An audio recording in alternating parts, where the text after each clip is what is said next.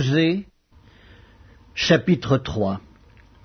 L'Éternel me dit, « Va encore, et aime une femme aimée d'un amant et adultère, aime-la comme l'Éternel aime les enfants d'Israël qui se tournent vers d'autres dieux et qui aiment les gâteaux de raisin.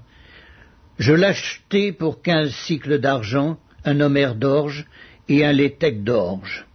Et je lui dis, « Reste longtemps pour moi, ne te livre pas à la prostitution, ne sois à aucun homme, et je serai de même envers toi. » Car les enfants d'Israël resteront longtemps sans roi, sans chef, sans sacrifice, sans statue, sans éphod et sans théraphim.